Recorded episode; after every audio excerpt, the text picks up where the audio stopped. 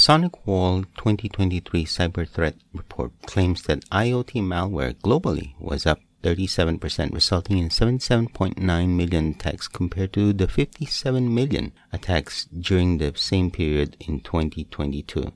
The IoT malware attack volumes in Asia rose to 23 million, up 130%.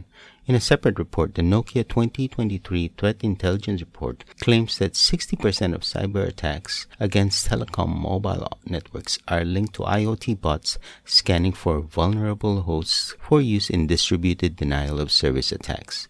Now, Steve Scheurmann, Regional Vice President for ASEAN at Palo Alto Networks, joins us today to help us better understand how organizations can better mitigate against these escalating IoT and OT cyber risk. Steve, welcome to Podchats for Future IoT. Thank you, Alan, for the warm welcome and in the introduction. You've set the scene and stage beautifully.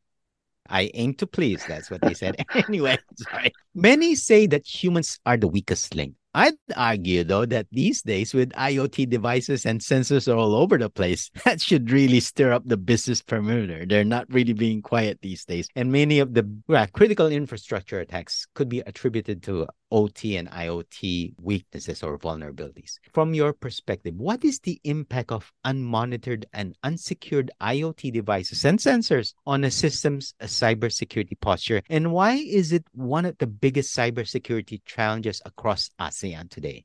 Yeah, so I mean, in your introduction, you touched on a whole range of statistics. So, I mean, I think it's fairly evident. It doesn't matter which study you refer to, there is an increased escalation of these types of attacks on IoT and OT devices. So, in terms of our cybersecurity uh, ASEAN 2023 data, similar type of statistics. 60% of ASEAN organizations also view increased security risks arising from IoT. So, consistent theme, consistently high numbers.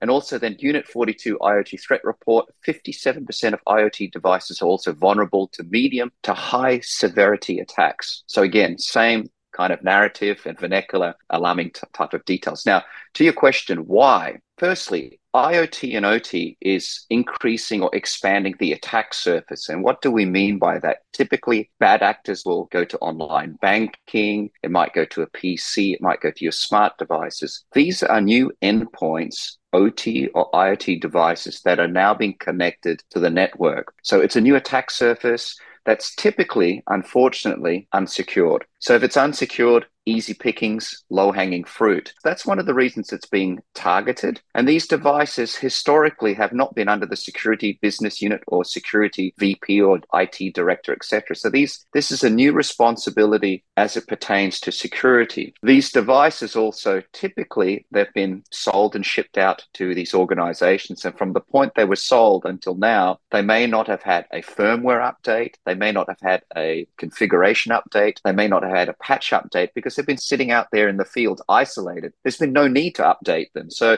suddenly they're connected to the network and they'll have incorrect settings, incorrect configurations, and hence they're vulnerable. The most alarming part, obviously, is some of these devices have our personal data on it. And this is the reason hackers are going for these devices because you can collect devices. IoT devices, as an example, the medical professional hospitals, there are a lot of medical devices that are now connected to a network. And as you can imagine, a hospital has a lot of information. It has my name, it has your name, Alan, it has our historic medical history, etc. So this is why this is all being uh, um, targeted. So it's quite frightening, to be quite honest. Given all the statistics that we've heard so far, why do the majority of ASEAN organizations see value in having a common theme that looks after both IT and OT infrastructure systems? And is this a good or bad thing?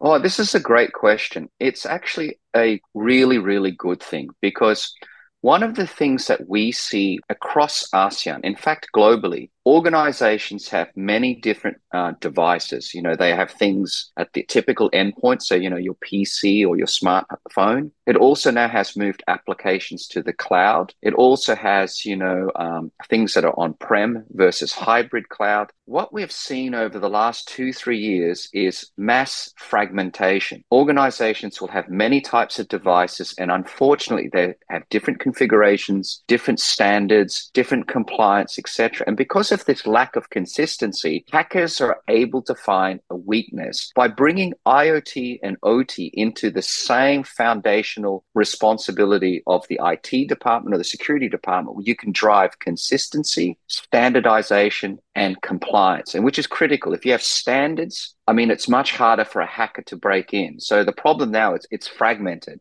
and no one owns it. I think it's a great thing, but there's going to be some learning as it pertains to get to this level of excellence. Um, and what our role is here is, and likewise for yourself, Alan, is to educate the market of the importance to hit this level of standardization. And my role in my company to help companies achieve that standardization. Now, what factors are driving organizations to focus on securing IoT and OT in their current and hopefully future cybersecurity strategies?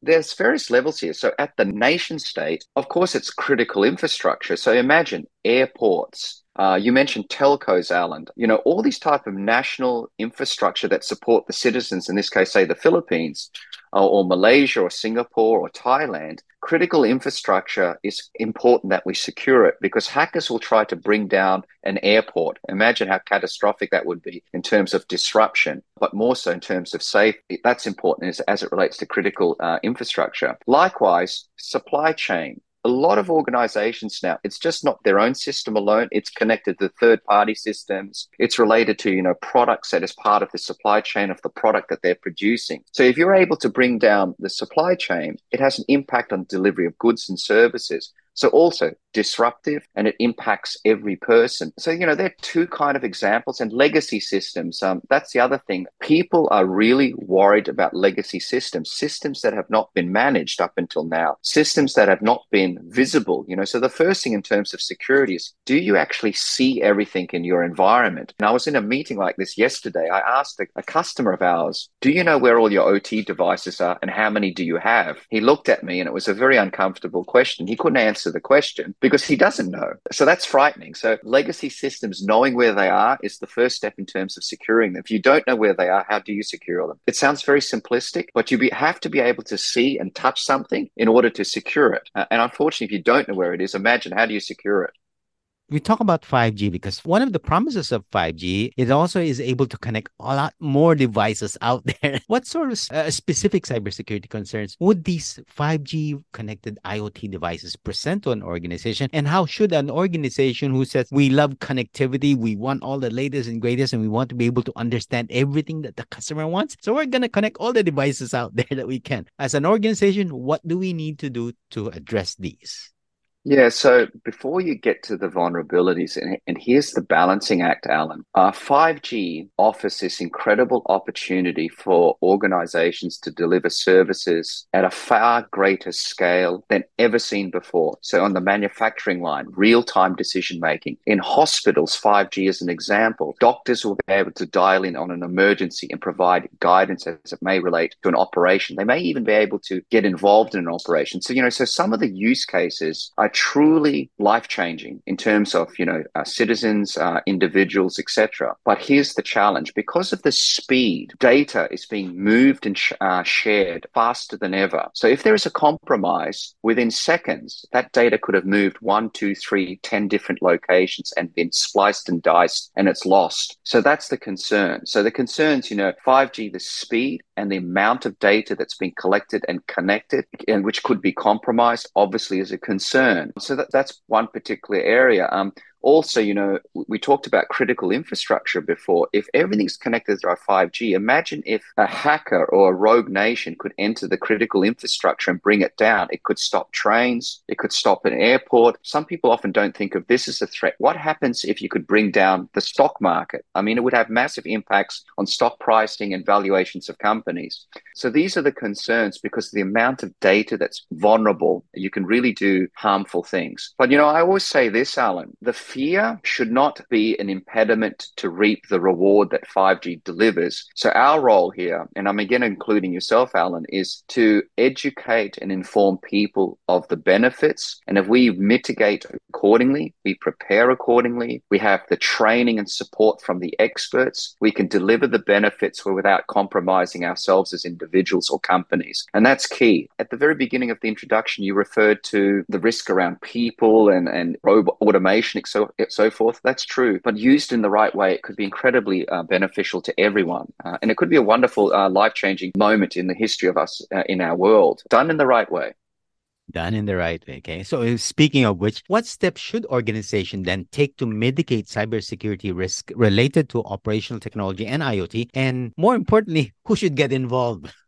So, look, the first thing is once OT and IoT devices are brought into the security realm or the business unit organization, immediately there's an opportunity to provide standards. So then you talk about, you know, consistent governance. You talk about, you know, training across the team. You now are responsible for the OT, IoT devices. What does that mean? Policies and procedures, you know, very clear policies. So everyone follows a particular policy and standard. You talk about awareness, uh, which is critical, you know, the ongoing training of awareness. And then you have have a risk mitigation framework around the device. You know, if something does happen and something will happen. What's your risk mitigation? You know, your tracking capability. I talk about the visibility because more and more devices will be connected. How will you maintain that visibility and tracking? And when, not if, when an incident happens, how will you respond? Uh, and then recovery. And we often use this term in cyber. It's called resilience. In the event of an attack, how do you respond? How do you quarantine? And how do you bring things back up? Because when an attack happens, you have to respond quickly and you have to bring services back online. So resilience is critical as part of this whole framework and governance. I've seen instances, you know, when there's an attack, there might be a response team in place, but they don't have a, a plan to, to bring the system back online. And it can drag for days, which is concerning. So you imagine, you know, if an ATM network is down, you know, for example, in the Philippines,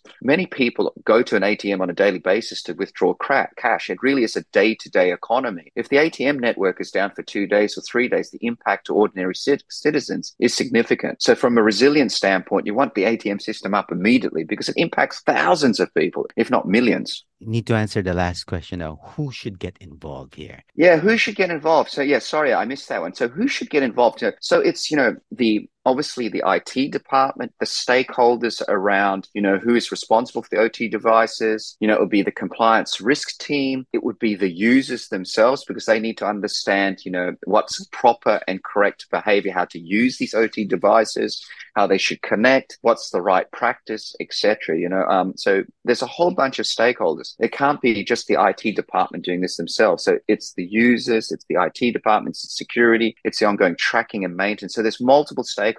This is the thing. Security is everyone's responsibility. Everyone. Um, the mindset, oh, you know, we have a security department, they deal with this. Um, that's somewhat dangerous because all of us, we talk often about this in Palo Alto Networks, is to have a zero trust mindset. All of us are responsible if we see something unusual to have the mindset it could be a threat. It could be a potential uh, someone trying to break into our network, all of us need to be diligent. Uh, so that so everyone ultimately needs to be aware of the threat of OT, and they're a stakeholder. Everyone is.